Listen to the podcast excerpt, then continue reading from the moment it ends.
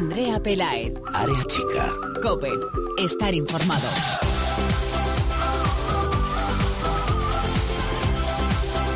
¿Qué tal? Muy buenas, bienvenidos una semana más al espacio en cope.es para todo el fútbol femenino. Bienvenidos a Área Chica. Esta semana tenemos nuevo parón de selecciones. Las chicas de Jorge Vilda vuelven a jugar un nuevo encuentro con la vista puesta en el Mundial de Francia 2019. En esta ocasión será el próximo lunes, el día 23 de octubre, ante la selección de Israel a las 5 de la tarde, por lo que este fin de semana no habrá Liga Iberdrola. Enseguida repasamos todo lo que ha ocurrido en esta última jornada.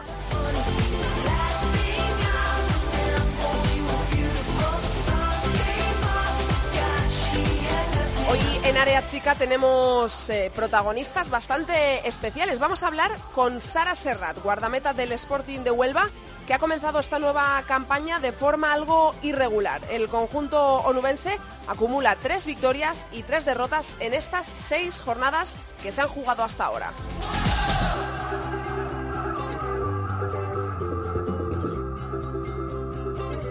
Además, también con la vista puesta en ese partido de España ante Israel, vamos a hablar con una jugadora que ha recibido la llamada de la selección española a última hora por la baja de Vicky Losada. Ella es Sandra Hernández, jugadora del Valencia, que vuelve a una convocatoria con la roja.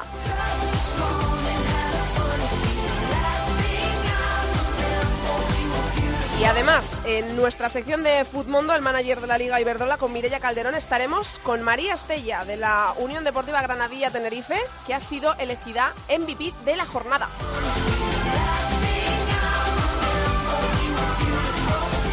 Arrancamos ya, pero antes os recordamos nuestras redes sociales. Estamos en Twitter, somos @areachicacope y en facebook.com/areachicacope. Ahí leemos todos vuestros comentarios. A los mandos, en la técnica, tengo al gran José Colchero, como siempre.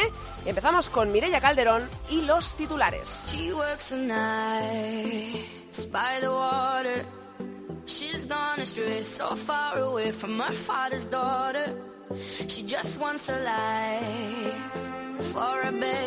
jugó la 6ª jornada de la Liga Iberdrola y los resultados fueron Betis 4, Real Sociedad 0. Goles de Bea Parra e Irene en la primera parte y Gigi y Andrea en la segunda. Barcelona 2, Valencia 0. El líder sigue sin pinchar. Los goles fueron de Toni Duggan y Alexia. Rayo Vallecano 0, Levante 4. Los goles de las visitantes los hicieron Jung, Natalia Ramos y Charlín por partida doble.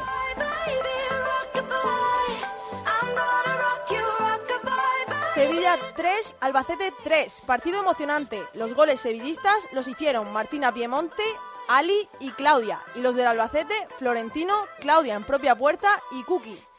Español 2, Zaragoza 1. Por parte del Español metió Eli del Estal por partida doble y en el Zaragoza hizo el único tanto Maya.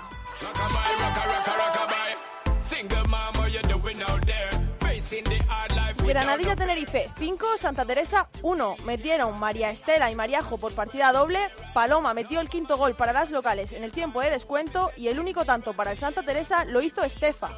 Atlético de Madrid 3, Sporting de Huelva 1. Metió Sony para las colchoneras y puso el empate para el Sporting Analu. El segundo y el tercer gol para las locales los hicieron Aureli y Carla. Y por último, Madrid CFF 0, Athletic de Bilbao 1. El único tanto para las visitantes lo hizo Nekane.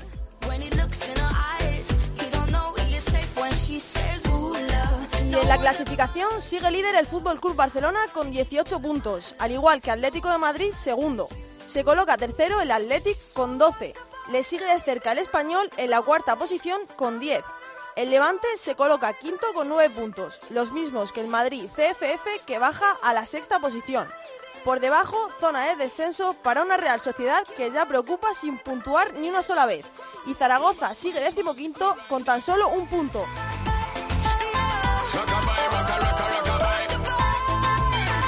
En Champions, nuestros equipos españoles tuvieron resultados muy distintos. El Atlético de Madrid, en su viaje a Alemania para enfrentarse al Wolfsburgo, perdió 12-2, diciendo adiós a la Champions. Y por el contrario, el Barcelona, que recibía al Albacete, ganó 2-0. En octavos visitará el 8 de noviembre al Dintra F.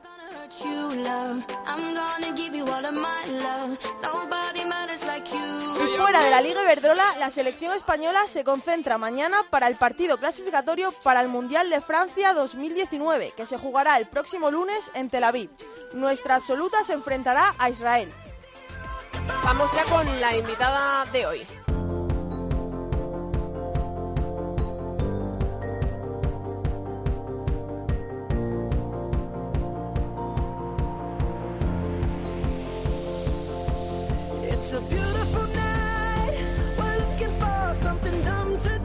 Sara Serrat es la guardameta del Sporting de Huelva, el club que ahora mismo cierra los puestos de Copa de las Reinas, es octavo, en la tabla de clasificación, y es el octavo club también menos goleado de la Liga. Igual tiene parte de culpa Sara. ¿Qué tal, Sara? ¿Cómo estás? Buena, Andrea. Bueno, ¿cómo va ese arranque de temporada? Porque en 6 jornadas la verdad es que estáis ni bien ni mal, ¿no? Porque son 3 jornadas en las que habéis perdido y 3 jornadas en las que habéis logrado la victoria. ¿Cómo se valora esto en el vestuario del Sporting? Yo creo que también, aparte de los puntos, ¿no?, que se reflejan en la clasificación, es importante también valorar el juego que está haciendo el equipo. Este fin de semana, por ejemplo, incluso, ¿no?, contra el Atlético de Madrid, aún sin haber conseguido puntos, pero se vio un buen Sporting. Creo que estamos jugando bastante bien, haciendo un fútbol distinto, ¿no?, al que estábamos acostumbrados con el Sporting, y contentos, ¿no?, contentos por lo que estamos haciendo, y esperemos que podamos sacar los puntos, que a fin de cuentas es lo que importa y lo que vale después al final en la clasificación. Sois el octavo equipo menos goleado de la Liga Iberdrola, eso es cosa tuya también, ¿no? ¿Te encuentras bien en este inicio de temporada?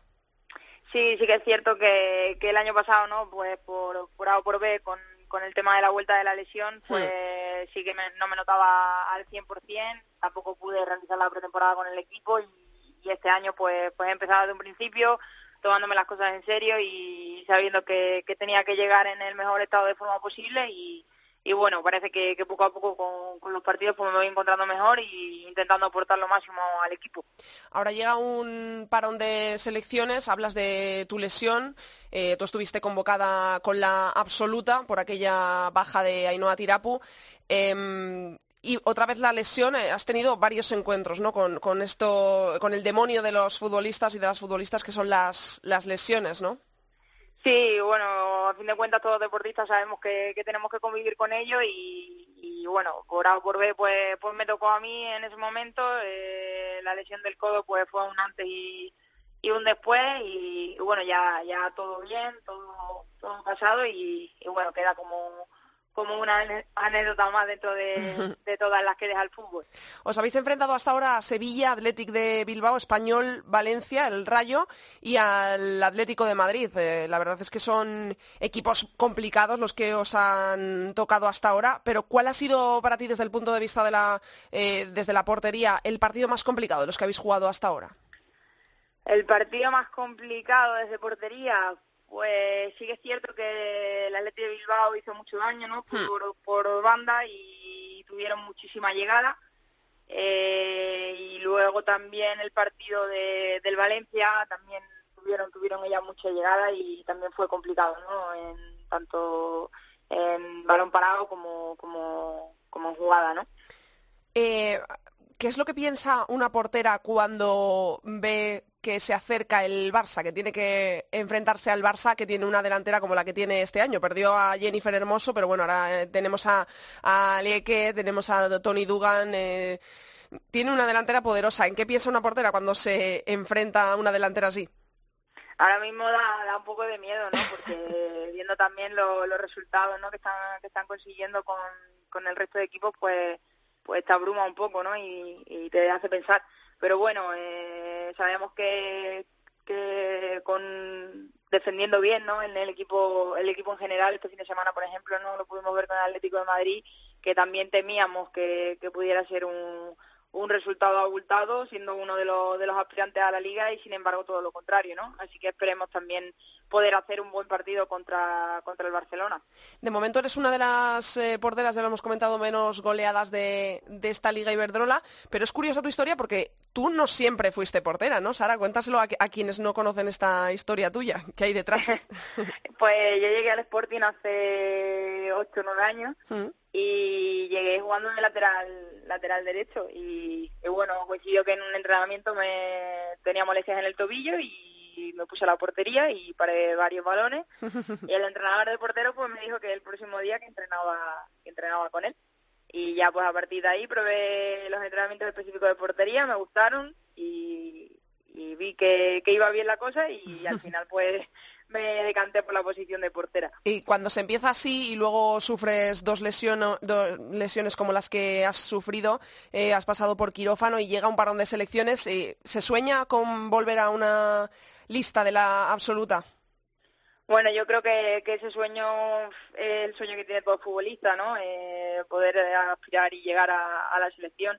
Sí que es cierto que el nivel de porteras que hay en España ahora mismo es muy alto, con Lola Gallardo, Sandra Paño, María Asun, el nivel está muy muy alto y bueno, trabajando para dar lo mejor de mí y si algún día puede llegar esa llamada pues estaría encantada de volver. Viene bien el parón de selecciones. El próximo club al que os enfrentáis es el Levante. Es un rival directo, ¿no? Porque también está ahí en puestos de Copa de la Reina. Es ahora mismo 5. Vosotras sois 8ª. ¿Viene bien el parón de selecciones o eres de las que piensa que no? Que no le gusta parar. Bueno, yo creo que si el equipo está en una dinámica positiva como estamos ahora, aunque hayamos perdido este fin de semana, pero llevamos un buen juego, un buen físico, preferiría que no se hubiera parado, ¿no? Pero bueno, dará esta semana para mejorar los fallos, para trabajar un poquito más y de cara al Levante, pues estar a tope y al 100% para poder sacar esos 3 puntos importantísimos. Para ir terminando, Sara, ¿un objetivo del Sporting de Huelva para esta temporada? Pues yo creo que en primer lugar, como siempre decimos, ¿no? Aunque ahora mismo estemos arriba de la clasificación, pero nuestro primer objetivo siempre es salvarnos la permanencia. Cada vez la liga está más complicada, ¿no? Y hemos visto pues sorpresas en algunos resultados, alguna que otra jornada de equipos que a lo mejor no se esperaban. Y bueno, en primer lugar pues eso, la permanencia, y ya en segundo lugar pues obviamente soñar con volver a la Copa de la Reina, ¿no? A esos puestos coperos. Bueno, pues ya te dejo, Sara, porque sé además que tienes una vida ocupadísima y estresadísima, porque además acabas de empezar a estudiar, me han chivado, un doble máster de profesorado en Educación Física e Investigación y Ciencias del Deporte. Sí, correcto, acabo de terminar este año la carrera de Ciencias del Deporte y bueno, he querido también seguir y continuar con la formación y este año pues no tengo suficiente con hacer un máster normal que me tengo que meter en un doble. Bueno, pues me alegro muchísimo. Además, luego lo vamos a comentar. Tienes una sorpresita, ¿no? Para los oyentes de Área Chica Guardada, que luego la vamos a contar con Mirella Calderón, ¿verdad? Sí, algo hay por ahí guardado. Muchísimas gracias, Sara, por haber estado hoy con nosotros y sobre todo por ese regalo que le dejas a los oyentes, que seguro que les va a hacer muchísima ilusión y les va a encantar, de una portera enorme como eres tú, de élite y además simpaticísima y siempre al pie del cañón para los que te necesitan. Gracias, Sara. Nada, gracias a ti, Andrea. Un besazo, hasta luego.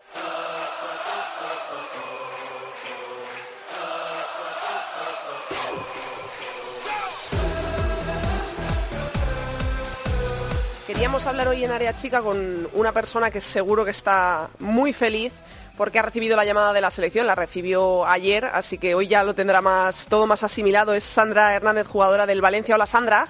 Hola, buenas tardes. Bueno, supongo que súper feliz, ¿no?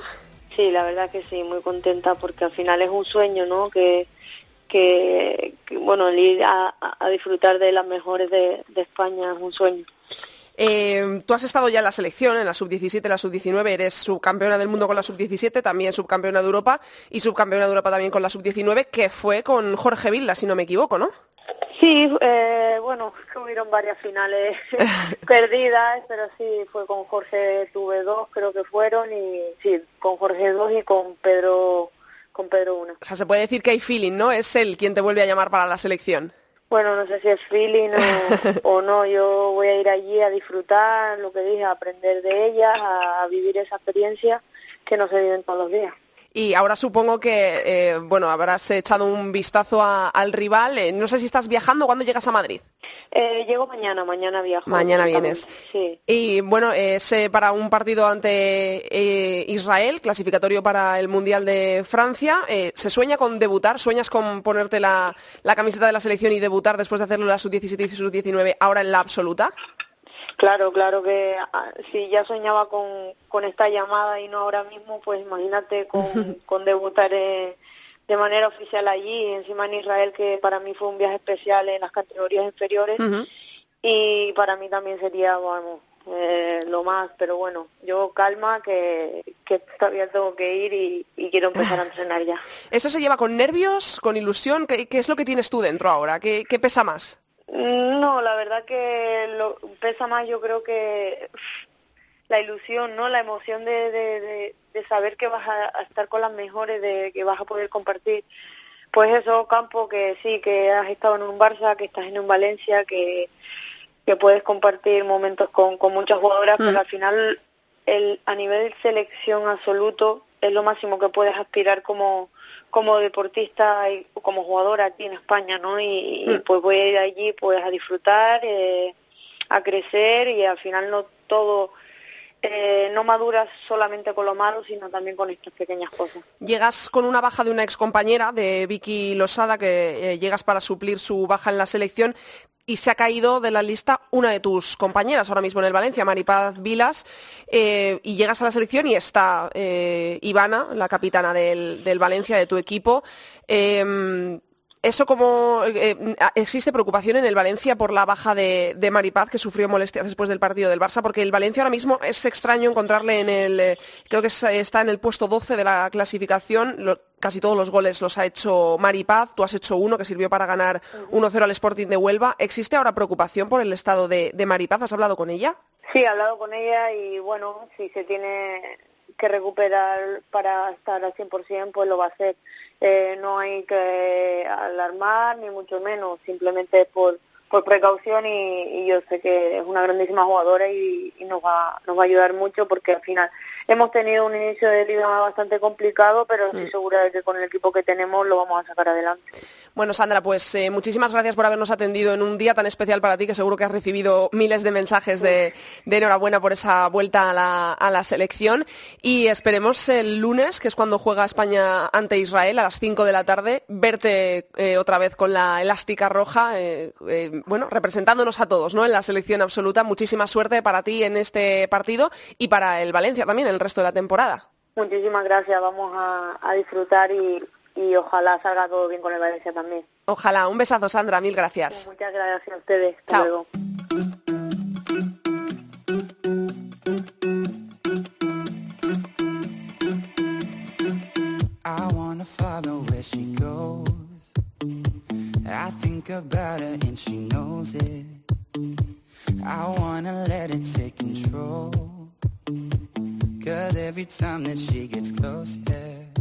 She pulls me in enough to keep me guessing, and maybe I should stop and start confessing, yeah. Oh, I've been shaking, I love it when you go crazy. Tiempo de tertulia ya en Área Chica, y hoy más que nunca esto es cosa de mujeres, porque he reunido aquí a las 4 mujeres que más saben de fútbol femenino en España, así que ya me escucha Lalu Albarrán, directora de FutFem. Hola, Lalu. Hola, chicas. Ya saludo también a Bárbara Quesada, directora de Nosotras Jugamos y de la Liga. Hola, Bárbara. Hola, ¿qué tal? A Sandra Sánchez, de la Liga. Hola, Sandra. Hola, ¿qué tal? Y Ane Urquiri, también colaboradora de FutFem. Hola, Ane. Hola, buenas. Madre mía, qué bonito. Qué bonito nos ha quedado. Qué bien suena.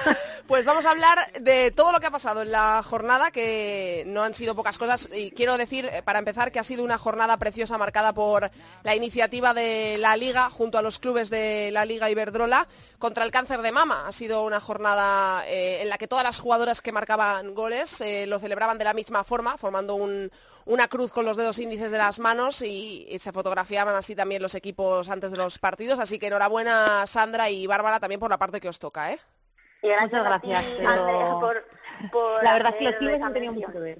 Nada, gracias a vosotras. Vamos a comenzar también hablando de, bueno, pues de las victorias que se produjeron la semana pasada, el fin de semana pasado. Bueno, ganó el Barça, que sigue lo alto de la clasificación. También lo hizo el Atleti. Vamos a empezar hablando del Atleti porque lo tuvo complicado el Atleti. Durante unos minutos fue empatando, lo empató el Sporting de Huelva en casa. Y parecía que después de ese tropiezo, de ese gran palo que se llevó en Alemania, igual dudasteis vosotras del Atlético de Madrid el otro día. Que entre quien quiera, venga, estáis las cuatro. Entre cuatro ninguna, ¿no? Yo la verdad es que sí que tuve mi reparo, porque el Sporting, sí que es verdad que es un equipo que se cierra muy bien. Además tenía el recambio de Sandra en el banquillo, con lo cual sí. Yo pensaba cuando metieron el gol que enseguida sacaría a Sandra y se cerrarían atrás, pero la verdad es que no hubo tiempo de reacción y el Atleti supo afrontar esa situación un poco adversa. Tuvo Analu los goles para el Atlético de Madrid, no es su corre mucho, pero no es su fuerte la definición. La definición no, porque es verdad que tuvo dos muy claras delante de Lola. Sí. Y la definición no es su punto fuerte, ¿no? Da esa sensación de que si hubiera sido una delantera que hubiera definido mejor, sí, el Atleti lo hubiera pasado muy, muy mal, ¿eh? Sí, lo que está claro es que dejó dudas. Todo luego lo supo sacar, obviamente, pero sí que es verdad que le costó un poco y viéndolo dejaba un poco de dudas. Igual, pues como has dicho, Andrea, venían un poco tocadas de Champions, igual un poco más con esa presión de tener que ganar. Sabían que había ganado el Barça también, entonces... sí que les costó un poco, pero bueno, al final lo sacaron y es lo que dice Lalu. Si Analu tuviese mejor definición, sí, igual otro gallo hubiese cantado. Sí, totalmente. Pero yo también tengo la sensación, no sé vosotras, cuando Analu empató el partido, cuando el Sporting empató, como que el Atleti como que pisó el acelerador porque fueron seguidos. Los otros dos goles fueron seguidos. Sí, ya te digo que no les dio tiempo de reacción al Sporting para sacar a Sandra, que la tenía además calentando a mi lado. Y no les dio tiempo tampoco a Huelva a plantearse una situación de intentar aguantar eso, es que no les dio tiempo, o sea, en ese sentido pues muy bien el Atleti, pero bueno, Sonia venía arrastrando desde hace tiempo dolores en la espalda, Marta Correa también ha tenido dolores musculares, Lumila jugó contra el Wolfsburgo, bueno, pues tienen un cúmulo de cosas que quizá el Atlético de Madrid necesite que vuelva Andrea Falcón pronto y algún otro recambio un poco más arriba, que aunque esté, pues algo más. Ani. No, yo creo que al final el Atlético de Madrid tiene la presión de seguir la estela del Barcelona, de que el Barcelona tiene más plantilla y, como habéis dicho, pues igual al Atlético de Madrid, no solo la goleada, sino el hecho de jugar en Alemania durante la semana, igual le pasó más factura que al otro equipo que está en Champions, que es el Barcelona ahora mismo. Y eso, pero me sorprende que por ahora está cumpliendo. Yo pensaba que iba a pinchar antes, el Atlético de Madrid, por ejemplo, con el Atleti o con otro equipo, pero me está sorprendiendo que ha jugada la sexta jornada que esté arriba. Os quiero hacer una pregunta porque la próxima jornada, que no se juega este fin de semana, sino el que viene, el del 28 y 29 de octubre, es el Atlético de Madrid-Barça. Quiero apuestas. ¿Alguien de vosotras cree que se va a jugar en el Wanda? ¿Que existe alguna posibilidad? Yo creo que ese partido no. Creo que yo más adelante se jugará alguno, espero y creo, pero este no. Este yo creo que es demasiado pronto, la verdad. Y apostamos por el Cerro, entiendo, ¿no? Ni siquiera por el Calderón. Y es que en el Calderón creo que ya, o sea, a pesar de que están entrenando, creo que no puede jugar. Vale. Creo que ya no se puede jugar allí, o sea, que será allí en la ciudad deportiva. Perfecto. Sí. ¿Qué le pasa a la Real, Ane? Que leí además unos tuits de Lalu y estoy muy de acuerdo con ellos. Al principio hablábamos de que la Real no ganaba, pero era porque se estaba enfrentando a rivales de mucha entidad, pero su juego aún así siempre estaba cerca, pero es que cada vez se le ve con menos fuelle a la Real. ¿Qué pasa? Jornada 6 y la Real tiene 0 puntos. Sí, y ya comentaba justo cuando se enfrentó a los tres grandes, por llamarlo así, ya dije que me preocupaba las consecuencias psicológicas que pudo haber tenido esas tres jornadas, a pesar de jugar bien, como has dicho, a pesar de plantar cara al Valencia, Atlético de Madrid y Barcelona, porque al final ganó o perdió por la mínima. Sí. A mí sí que me daba la sensación de que le iba a costar sacar esto adelante. Siempre que ha empezado mal, le ha costado arrancar. El año pasado pasó lo mismo, sí. No ganó hasta la quinta jornada, de hecho no marcó hasta la quinta jornada, ahora llevamos 6 partidos y ha marcado 2 veces. Es cierto que le falta gol. los anteriores partidos se han perdido todos por la mínima, pero ante el Betis, no sé, como yo tuve la sensación de, no sin alma, pero como muy frías todas las jugadoras. Yo creo que falta identidad de juego, ¿eh? Sí, o sea, eso es, faltan ideas. Yo soy súper importante que un equipo sepa si juega al toque, sepa si juega directo, sepa si está encerrado. Yo tácticamente, pues no se puede criticar al entrenador, yo por favor eso es lo último que haría, pero había un montón de espacio entre líneas y eso es cuando no se sabe a qué se juega. El plan totalmente faltan ideas, porque es lo que hemos comentado muchas veces, que las jugadoras tienen calidad y son buenas, pero es un buen equipo, pero aquí se pregunta sin saber, porque igual el entrenador decide una cosa y luego ya se están haciendo otra en el campo. Yo digo lo que se ve en el campo. Sí, es desde luego. Una conexión absoluta. Que el Betis también jugó muy bien, cuidado, ¿eh? Sí, yo creo que la Real tiene la mejor plantilla de toda la historia, y me preocupa que teniendo la mejor plantilla estemos, la Real esté retrocediendo tantos pasos. Se hizo mucho desde que ascendió, con una Ignacio se hizo mucho, y Gorka Miguel consiguió el mejor resultado de la historia, y en las últimas dos temporadas ha pasado algo que no sé llamarlo. Yo creo que siempre pasa lo mismo. Pues siempre cada año tiene la mejor plantilla de su historia, pero siempre cada año le falta una delantera. Es que pero si lleva 3 años con carencia de gol. Si te lleva 3 años con carencia de gol, igual es que arriba hace falta algo. Ya. Algo que acompañe a Naikari, por favor. Porque a Naikari es que no marca porque no le llega. Claro. Es una es frustrante ver a Naikari, una de las mejores delanteras, corriendo, defendiendo, presionando, y que no le llegue para rematar, pues... Totalmente. Que le llegue 2. Estoy totalmente de acuerdo. Cuando se habla de delanteras, igual ya más que hablar de delanteras, es que hace falta gol. Ese gol que te puede dar, pues a lo mejor... Pues una Esther González del Atlético de Madrid, que a lo mejor tampoco es que sea muy puntera marcando goles, pero es una labor de trabajo sin balón que es muy importante. Igual eso es algo que lleva acusando la Real 3 temporadas, otra vez tiene problemas con el gol, pues igual hay que empezar atacando lo que lleva años dándote problemas. Claro, sí, es que no estamos diciendo que necesite una delantera de primer nivel, sino alguien también que trabaje entre líneas para conectar con el centro del campo y que los balones lleguen arriba, y ya, una delantera como Naikari de nivel se encargue de meter los goles, como lo ha hecho siempre, es que de eso no tenemos ninguna duda. La próxima jornada de la Real será ante el Sevilla, es un recién ascendido, no le va tan bien como al Madrid Club de Fútbol Femenino, que por cierto, era el único equipo que quedaba invicto y perdió esta jornada contra el Athletic de Bilbao. Y bueno, el único no, el Barça y Atlético de Madrid. Bueno, perdóname, cierto. Andrea ya no cuenta, el único de los nobles, ¿no? Como el único de los terrenales. De los mortales.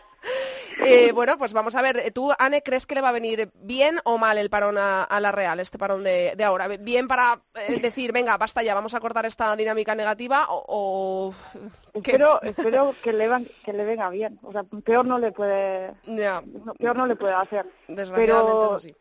También recuerdo que Sevilla vino en la temporada que descendió, vino de ser el último clasificado, vino a Zubieta y ganó, 0-1 o algo así, sorprendiendo a todos. Entonces, será un partido clave para la Real, pero le puede perjudicar tanta presión porque los últimos 3 partidos es que le ha perjudicado lo psicológico o la presión de tener que ganar.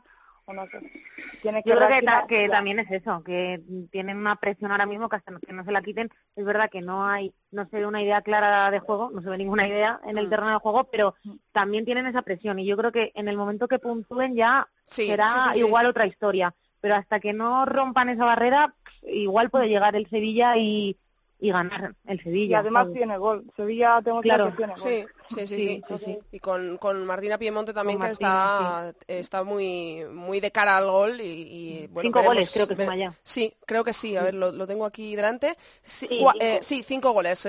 Solo tiene más Charlín. Sorprendentemente, a lo mejor que tiene 6. Me equivoco, pero no ha sido convocada con la selección italiana. Leí ayer declaraciones de ella que decía que se lo esperaba, que creía que estaba haciendo un buen papel y que había sido, no una decepción, pero bueno, sí un chasco para ella.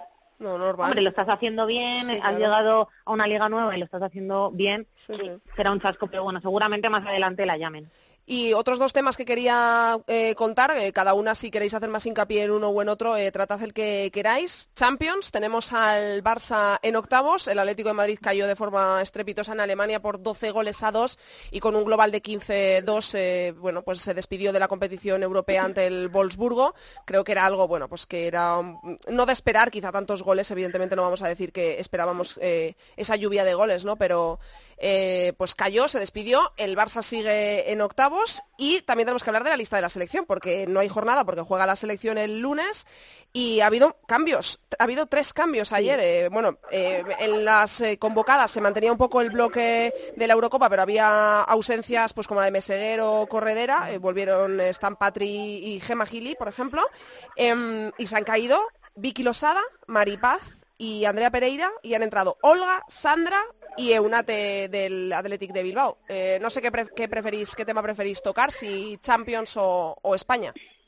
Bueno, igual el tema de la Champions está más claro. Porque sí, está muy claro al final. Era algo que se veía venir, sí, lo del Barça que iba a pasar también, y bueno, yo creo que ha tenido mucha suerte el Barça en el sorteo. El Barça podía haber tocado equipos top y al final ha tocado el menos top. Sí, que le ha tocado el yo creo que se le pondrá las cosas difíciles a partir de marzo.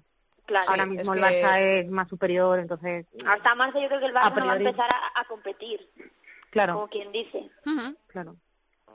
Y bueno, de la lista de la selección, a mí me gustaría destacar la ausencia de Meseguer. Es verdad que yo creo que se ha quedado fuera porque venía haciendo unos partidos igual que está más cansada, que está más estancada, necesitaba descansar, y yo creo que Vilda lo ha visto, lo sabe y ha decidido no llevarla a este partido a Israel. A no sabemos si volverá, imagino que sí, pero... A lo mejor Vilda está ya presionando o viendo una posible convocatoria para 2 años vista.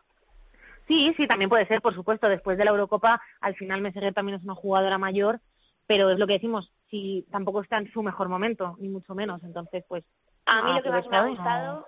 Y aunque sea de rebote, como quien dice, es la llamada de Unate. Creo que porque lleva mucho tiempo que una jugadora que lo estaba haciendo bien, que no es de las famosas, como quien dice, que no es de las que tiene nombre. Que trabaja en la sombra, ¿no? Por fin una jugadora que se le ocurra a todos los partidos, que como el trabajo en la sombra, por fin ha sido llamada para la selección. Es muy buena y la gente no sabe realmente lo buena que es. Totalmente. Lo vas a ver ahora, claro. Totalmente de acuerdo. Tiene una zurda...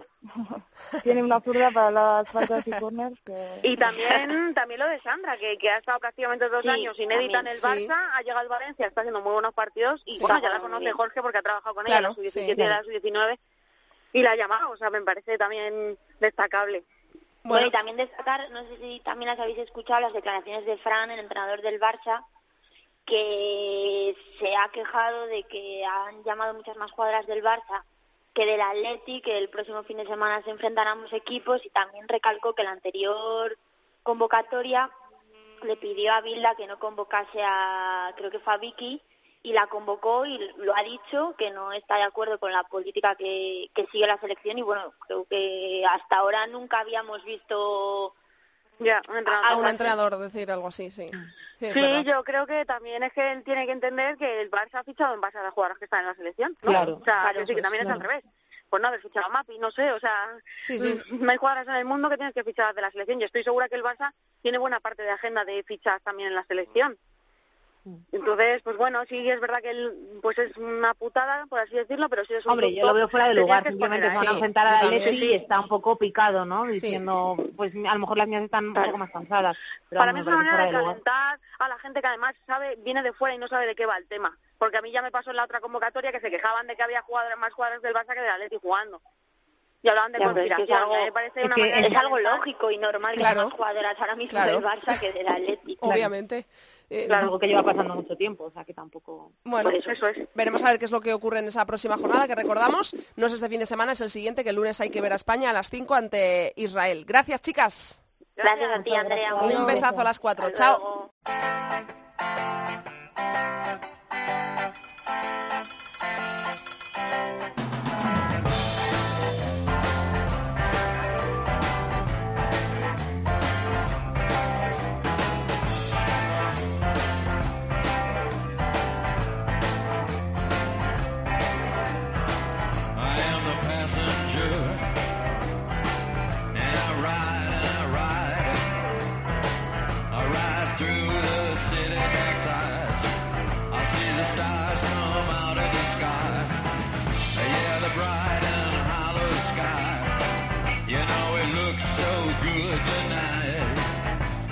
Pues como cada semana, aparte de hablar de todo lo que ocurre en la primera división, también lo hacemos de todo lo que ocurre en la segunda de la mano de Ceci Martín de Babel. Hola, Ceci. Hola, ¿qué tal? Muy buenos, ¿cómo estás? ¿Todo bien? Muy bien. Vamos a repasar todo lo que ha ocurrido en la jornada de la segunda división, de la división de plata de nuestro país. En el grupo primero tenemos un empate con 18 puntos. El Deportivo de La Coruña es líder, el segundo el Oviedo Moderno. Pues aquí hubo un esperado derbi, el derbi asturiano, y el Oviedo venció 3-0 al Sporting de Gijón y continúa así, como comentamos, el pleno de puntos, al igual que el Deportivo, que se adjudicó los 3 puntos por la mínima en su visita al Racing de Santander. Otras noticias que nos dejó la jornada, por ejemplo, un Matamaquillas de bronce, un Victoria que suma ya 3 victorias seguidas, y ojo, el Sardomo Femiastur suspendido por un incendio cercano al terreno de juego. Todo lo que está sucediendo, mandamos muchos besos y mucho ánimo a la gente que ha tenido que ver los incendios de cerca, que también ocurrió en la segunda división B del fútbol masculino y en muchos otros campos, supongo, de esa zona de Asturias y Galicia. En el grupo segundo también tenemos un empate, a 16 puntos en este caso, el Logroño es líder, le sigue con los mismos puntos el Eibar. Aquí a destacar la primera derrota del que hasta ahora era intratable líder, el Athletic B, pereció 1-2 ante un San Ignacio que ya despega y se dio la cabeza de la tabla. Ahora en posesión de Logroño y Eibar, que no fallaron. Esta jornada Oiartzun se coloca cuarto y por abajo el Alavés firma el primer triunfo de la temporada, aunque continúa en descenso. En el grupo tercero no hay ningún empate, líder con 16 puntos el Barça B, le sigue con 13 el Europa. El Barcelona B no falló. Venció al último clasificado para mantenerse en la primera plaza. La posición de promoción continúa pues más candente que nunca, con Europa, AEM, Seagüí y Collerense, que provocó la primera derrota del Español B en apenas 2 unidades. Por abajo destaca San Gabriel, que ganó por primera vez y sale del descenso. En el grupo cuarto tampoco hay empate, líder con 18 puntos el Sporting de Huelva B, con 16 le sigue el Málaga.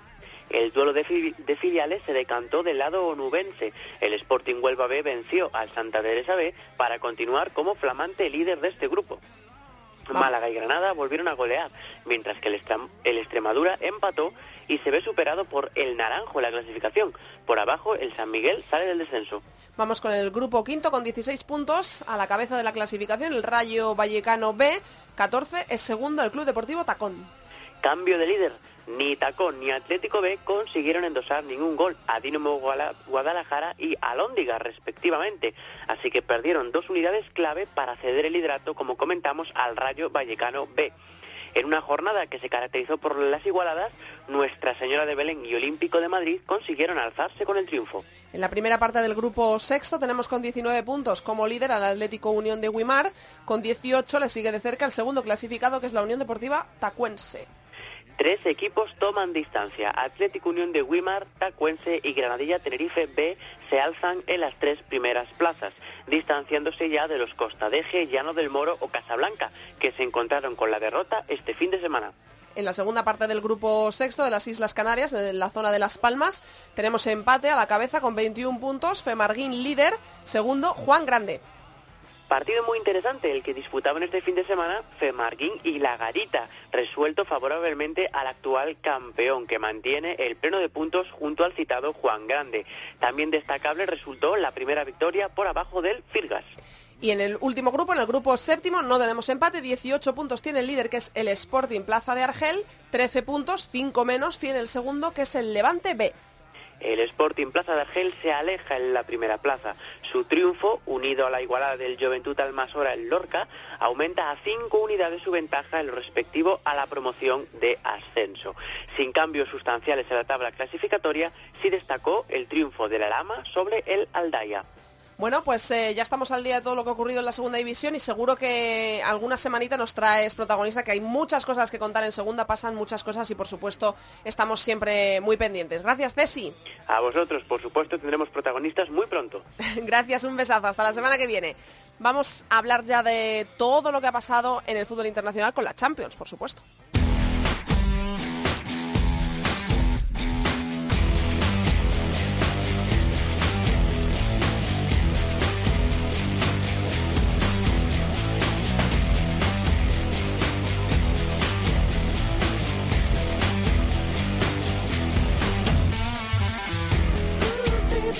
de la mano, como siempre, de Borja Rodríguez de FutFem Internacional. Hola, Borja. Hola, Nea. Bueno, hay que hablar mucho de fútbol internacional porque hay que hablar mucho de la Champions, porque ha sido el foco de atención en estas últimas semanas, aunque ahora ya para hasta noviembre, no volvemos a tener Champions hasta noviembre, pero ya ha habido sorteo de octavos de final, fue ayer, fue en Nyon, y bueno, podemos decir que hemos vuelto a salir bien parados, ¿no? El FC Barcelona ha tenido mucha suerte, le ha tocado el Gintra lituano, y vamos a conocer un poquito más de este conjunto, y la persona que nos puede hablar de él eres tú, así que dale. Pues mira, la verdad es que vas a tener muchísima suerte porque realmente en el sorteo había dos rivales que por nivel uno no creía, que era el Chelsea y el Montpellier, y luego pues Linköping pues no sabe muy bien cómo está por todas aquellas salidas que ha tenido y no querías ir a Kazigur porque ir hasta Kazajistán es un drama. Entonces Lituania, que está más o menos a 5 horitas desde Barcelona, pues era una opción muy interesante porque además el equipo no es muy bueno. Hay que decir que normalmente el Gintas pues siempre se queda eliminado en fase previa, en la clasificación, que esta vez pasó, y enfrentó a un Zurich que es verdad que no lo hizo muy bien en la clasificación porque entró como el mejor segundo, pero bueno, siempre es el Zurich, es un equipo que compite bien en Champions contra rivales de estos niveles, que se había reforzado bien, pero el Gintra, sorprendentemente, yo creo que a todos nos sorprendió, pasó de ronda. Es un rival que en teoría el Barça no le tiene que poner ningún tipo de complicación, es decir, tiene alguna jugadora buena, pues yo sé, Cubrilo es una chica pues serbia que a mí me espera mucho porque con Danjanovic y Kankovic, la que estuvo en el Barça, pues ella era la otra pieza del trío mágico de esa generación, entre comillas mágico porque tampoco era el nivel muy alto. Uh-huh. Tienen a una jugadora de Namibia, una Renata Coleman que parece ser la superestrella del equipo, y luego alguna jugadora que ha venido pues de Estados Unidos o México que eleva el nivel, pero bueno, ante un Barça que lucha por otras cosas, pues debería en Lituania ya, ahí cerca de Riga, que está más cerca de Letonia que de Lituania, la capital, pues yo creo que el Barça debería sentenciar la eliminatoria allí, en Lituania. Tenemos que decir que también seguimos con españolas en la Champions fuera de nuestro conjunto, del conjunto español, el Barça. Tenemos a Torrecilla en el Montpellier, no consiguieron pasar a octavos ni Willy ni Sarasola con el Ajax, así que también estaremos pendientes de lo que ocurra en la eliminatoria del Montpellier con Torrecilla. Te leí que algunas de las eliminatorias, en Twitter lo fuiste comentando, estaban pues muy decantadas, que había un par de ellas, creo, que estaban más ajustadas, pero ¿qué es lo que podemos esperar del resto de eliminatorias? Bueno, pues la repasamos muy rápidamente. Pues el Sparta, Praga, Linköping, si no pasa el Linköping sería una gran sorpresa, además que dentro de dos semanas lo normal sería que fuera campeón y se centrara simplemente en la Champions. Uh-huh. Del Chelsea Rosenga, que es la eliminatoria más, digamos, ajustada, es verdad que el Rosengal llega muy mal, pero siempre el Rosengal tiene pues a Masar, a Mitas, y siempre, pues evidentemente no es el campeón sueco, pero es el equipo histórico sueco más importante, así que puede complicar la vida al Chelsea, debe ser la eliminatoria más ajustada. Uh-huh. LSK Manchester City, yo creo que va a pasar el Manchester City, porque el Lillestrøm no me parece que esté ahora mismo al nivel, pero siempre te puede complicar el jugar en este césped artificial ahí en Noruega. El Brescia Montpellier, me sorprendería mucho que el Brescia se cargara otra vez a un equipo con españolas. El Kazigur Lyon, más allá de que tienen que ir el Lyon a Kazajistán, que es lo que nadie quería, pues muy fácil para las campeonas. Fiorentina-Wolfsburgo, lo mismo para el Wolfsburgo, más allá de visitar el Artemio Franchi, la eliminatoria no tiene más diversión que eso, y quizás el Stjarnan en Slavia-Praga puede ser aquella eliminatoria que no sabemos muy bien por dónde van a ir las cosas. Pues los equipos checos compiten bien en Champions, pero en sus niveles, y el Stjarnan, un equipo islandés, pues siempre que está en Champions League, pues no lo hace nada mal. Bueno, pues vamos a ver qué es lo que ocurre. Ojalá emoción, la verdad, pero tú lo tienes bastante claro. Solo le das un poquito de bola a un par de eliminatorias, ¿eh? A dos. El resto es así la Champions. Bueno, hemos entrado esta semana, no hay liga este fin de semana porque entramos en parón de selecciones. Van a debutar muchos en la fase de clasificación para el Mundial. Hace unos meses hablábamos del grupo que nos había tocado, pero lo hacíamos muy por encima porque estaba muy lejano, pero ahora ya se acerca el debut. Yo quiero que me digas si, lo primero, ¿sigues pensando que España va a ser primera de grupo? Sí, mira, por mucho que en la Eurocopa nos estrellamos con Austria, sigo pensando que somos muy superiores a ellas, y yo creo que lo que pasa en una Eurocopa pues realmente tiene un contexto, ¿no? De que estás en un torneo de muy pocos días y a lo mejor pues tú te encuentras mal, no encuentras las soluciones. Uh-huh. Eso es. ¿Qué podemos esperar de los rivales? Y ya centrándonos en el lunes, ¿Qué podemos esperar de Israel? Si es complicado, si va a ser fácil para las de Vilda. Pues la verdad es que es un grupo... El problema de esta fase de clasificación para el Mundial es que solo se clasifica el primero y a la repesca van los 4 mejores segundos, pero solo hay una plaza, es decir, que entre ellos se tendrán que enfrentar. Así que lo más importante es el primero, ¿no? Uh-huh. Es un grupo en el que somos superiores a todos los equipos, pero pues Serbia, depende si llega Dajanovic o no llega, porque ahora mismo está lesionada, pues te puede competir más o menos. Finlandia, pues ya la ganamos en la fase de clasificación para la Eurocopa, pues también está en un proceso de reconversión y también pues te puede costar más o menos. Creo que depende un poco de España, ¿no? Austria será aquí en Mallorca, que se juega el 28, creo, o el 24 de noviembre, será el partido más complicado. Y Israel, pues, en la última fase de clasificación, quedó última de su grupo, ¿no? Uh-huh. Y es curioso porque allí en Israel, que por cierto no va nadie al estadio, casi nadie, le compitió a Noruega y al otro y Austria, precisamente, les compitió, perdió simplemente 0-1, pero en cambio cuando se fueron a visitar pues a las escandinavas y a las austriacas, pues les metieron una goleada, ¿no? Yo espero el lunes, pues, dependerá mucho de España, es decir, espero pues una Israel, pero no sé si podemos ver el partido, pero espero una Israel pues encerrada atrás y que pues no tiene mucho nivel. Creo que la mejor jugadora pues es Lissima Falcon, que alguno pues habrá visto a lo mejor algún partido en Bundesliga con el Bromby, pero no tiene mucho nivel. Y yo creo que España, pues eso, ganará, lo lógico es que meta 2-3 goles y gane el partido. No creo que sea una goleada mayúscula como las que vimos en la pasada fase de clasificación para la Eurocopa, pero bueno, debería ir por el mismo camino. Y en el resto de grupos, ¿hay selecciones grandes o potentes que puedan quedarse fuera, que peligren? ¿Hay un par de selecciones fuertes en algún grupo que se disputen pasar primeras o no? ¿O el resto de los grupos lo ves claro? No, pues por la complejidad aquella de que solo se clasifica el primero y que a los playoffs van los mejores 4 mejores segundos y solo se clasifica uno, pues realmente hay opciones de que algún equipo bueno se quede fuera, porque da la casualidad que las 2 finalistas de la Eurocopa se enfrentan a 2 selecciones históricas, ¿no? Así que una se tendrá que quedar fuera, al menos de la fase de ir directo al Mundial, ¿no? Uh-huh. Así que Suecia, por ejemplo, que tuvo aquellos problemas en la Eurocopa que su fútbol no daba más, se enfrenta a Dinamarca con todos los problemas de aquellos de que si los pagos, los no pagos y demás. Entonces, también lo que decíamos con Austria, Dinamarca está también en la fase de clasificación como en la Eurocopa, pues vamos a ver, ¿no? Y se puede quedar la finalista de la Eurocopa fuera o una histórica como Suecia. Y lo mismo con Países Bajos, que vivimos que en Países Bajos ahora pues tiene el hype y es una selección muy buena que nos ha encantado.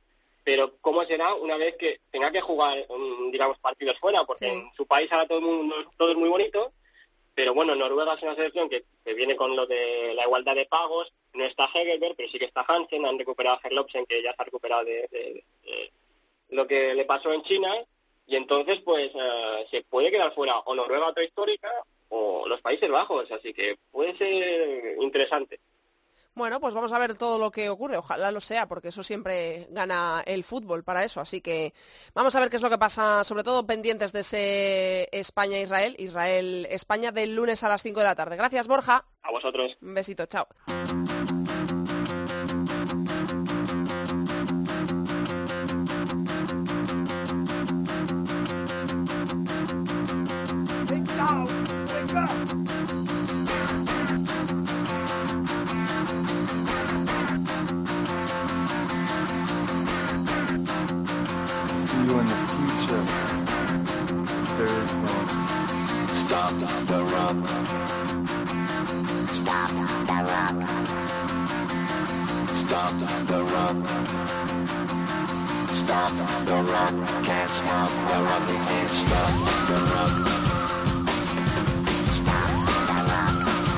Ya está conmigo en el estudio Mirella Calderón. ¿Qué tal, Mirella?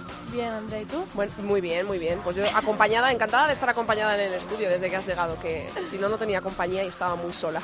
Vamos a ver qué nos traes esta semana. Vamos a empezar con ese 11 ideal de Futmundo en la 6ª jornada. ¿Cuál ha sido? Pues empezando por la portería, Tirapu, portera del Athletic de Bilbao, con 8 puntos. En la defensa, Lucía Ramírez, del Sevilla, con 9.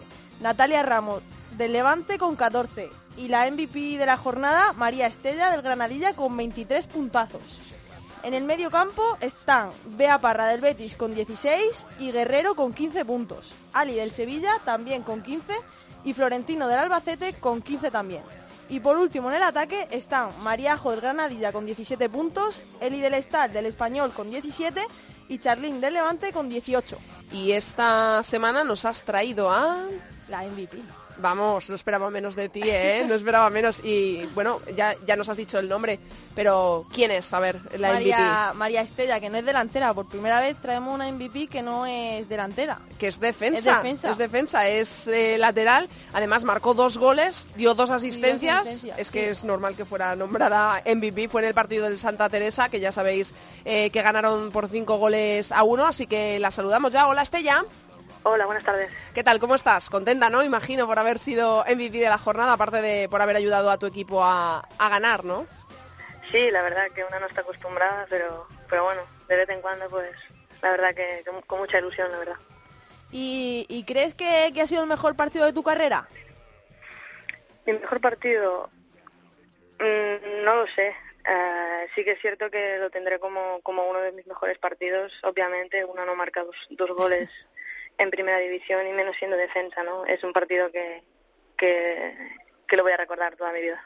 Estella, ¿tú sabes lo que es Futmundo? ¿Controlas, juegas o has visto jugar? Sí, jugamos, tenemos un grupo en el equipo. Muy bien, ole. Sí. Y la verdad que, bueno, Cindy, que es la que me tiene, ha ganado esta semana. O sea, ¡ay, qué bueno, qué bueno! ¿Cómo es eso de que te tenga una compañera y de repente le des tantos puntos que se alegrará por haber ganado, por ti y por ella? Ya, el pack completo, ¿no? ¡Qué bueno eso, me gusta!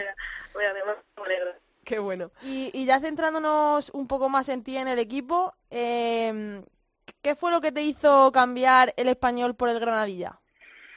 ¿Qué me hizo cambiar? Bueno, sí. El proyecto que estaba formando el Tenerife, la verdad que era muy atractivo y sí que es cierto que me arriesgaba porque estaba justo, acababa de subir en primera, pero bueno, me plantearon un proyecto que era muy ambicioso y me costó, pero al final aposté por ellos. Después del arranque desafortunado del equipo y todo el lío que ha habido con el míster, que eso también pues influye en el vestuario, habéis sabido remontar, a la vista está por este resultado entre otras cosas. ¿Está el vestuario unido después de este inicio complicado? Sí, está muy unido, creo que desde la primera jornada creo que el equipo estuvo muy unido, lo que pasa es que no entraron los goles, pero oportunidades habían muchísimas y creo que en esta jornada, en la jornada anterior, pues se vio que los goles están entrando otra vez. Bueno, pues vamos a empezar ya con las 10 preguntas del test de la sección. ¿Cuál es el gol más especial de tu carrera? Uf. Qué complicado. Es complicado. Pero me quedo con el del Levante, con el Estartit, que tenía 16 años, en caso del Levante. ¿Quién es el entrenador que más te ha enseñado y del que tengas un recuerdo especial? Toni Duggan. ¿Y por qué? Porque creo que sabe manejar muy bien el vestuario, creo que sabe llegar muy bien a las jugadoras y me quedo con eso. ¿Al lado de quién te sientas en el vestuario? Con Eva Llamas. ¿Alguna manía antes de salir al campo? No, entrar con el pie derecho, pero sin más. ¿El momento en el que más vergüenza hayas pasado en un partido? Momento de risa. Momento de risa. Sí. Quejarme de que estaba en fuera de juego y era un saque de banda. Eso también le pasó al Lema. Bueno. Qué bueno. ¿Cuál es el mejor puesto en la clasificación en primera división del Granadilla? 6º.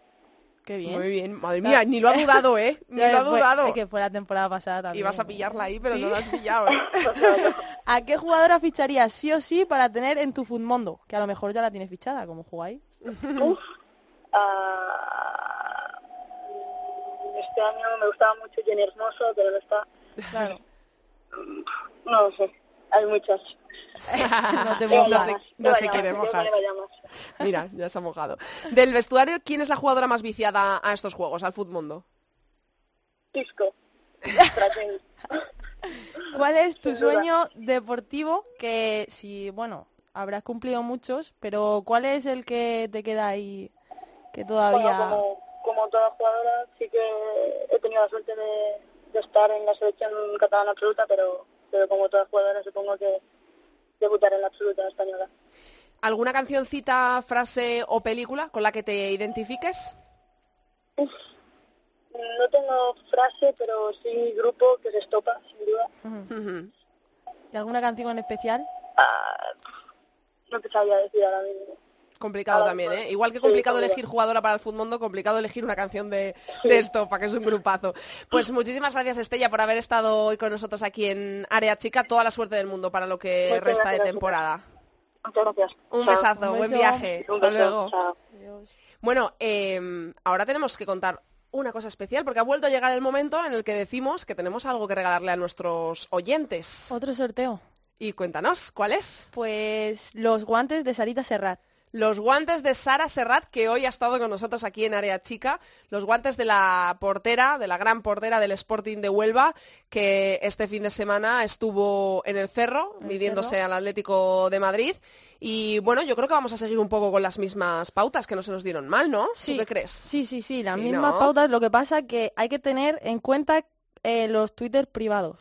Que se los abran, ¿no? Sí, mejor, hay para que podamos ver sus tweets. Sí, porque si no, puede ser que no nos salgan. Vale, y incluimos a la gente de Facebook también, los que comenten en la publicación donde pongamos el programa, que comenten dejándonos una foto en un partido o con algo que tenga que ver con el fútbol femenino y con el hashtag AreaChicaCope, ¿no? Y en Twitter, y que sigan a Sporting de Huelva, a Área Chica, y que tuiteen con AreaChicaCope, y una foto de algo que tenga que ver con fútbol femenino. Sí, participan los mismos, que sea diferente la foto. Que sea, sí, eso lo tendremos muy en cuenta, que no se nos escapa una. Así que ya lo sabéis, en 2 semanitas sortearemos los guantes de Sara, los sortearemos la semana que viene y la siguiente le llegarán a su destinatario, así que es un regalazo, ¿eh? Firmadas, ya subiremos la foto a Twitter, un regalazo de una portera que además es una gran persona, que es majísima. Y Sara, además con mensaje especial.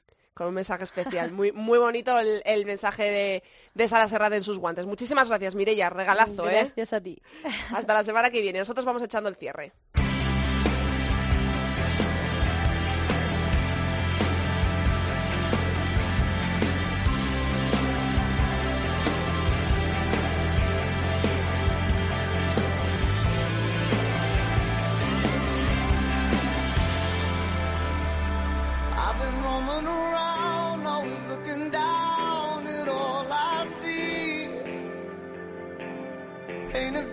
Pues hasta aquí ha llegado el programa 33 de Área Chica, hasta aquí toda la actualidad del fútbol femenino. Recordamos que nos podéis encontrar en Twitter como @areachicacope y en facebook.com/areachicacope. Hemos pensado que como este fin de semana no hay Liga Iberdrola, porque juega la selección el lunes, es tiempo de selección, la Liga volverá en 2 semanas, el 28 y 29 de octubre, hemos pensado que sortearemos, que se podrá tuitear hasta el martes de la semana siguiente a esa jornada de liga, para que la gente, si no tiene foto, podáis acudir a un partido de fútbol femenino de primera o de segunda división, de la categoría que queráis, y nos la podáis hacer llegar. Así que tenéis toda la semana siguiente, la que entra y la que viene, para tuitear, y lo sortearemos, voy a decir fecha para no dejar lugar a dudas, lo vamos a sortear el martes 31. El martes 31 haremos el sorteo aquí en el estudio, así que os damos más tiempo para sacar esas fotos y que el lunes podáis disfrutar de ese Israel-España a las 5, clasificatorio para el Mundial de Francia 2019. Ahí podéis hacer también las fotos, los que tengáis la fortuna de poder verlo. Nosotros os esperamos la semana que viene aquí en cope.es. Pasamos lista, no falléis. Mucho fútbol femenino para todos. Adiós.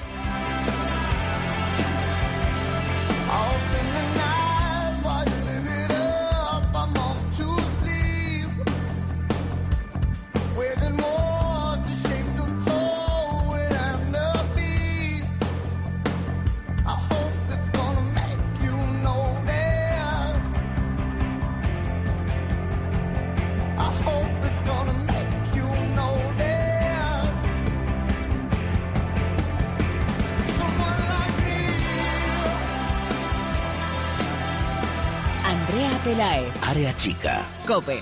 Estar informado.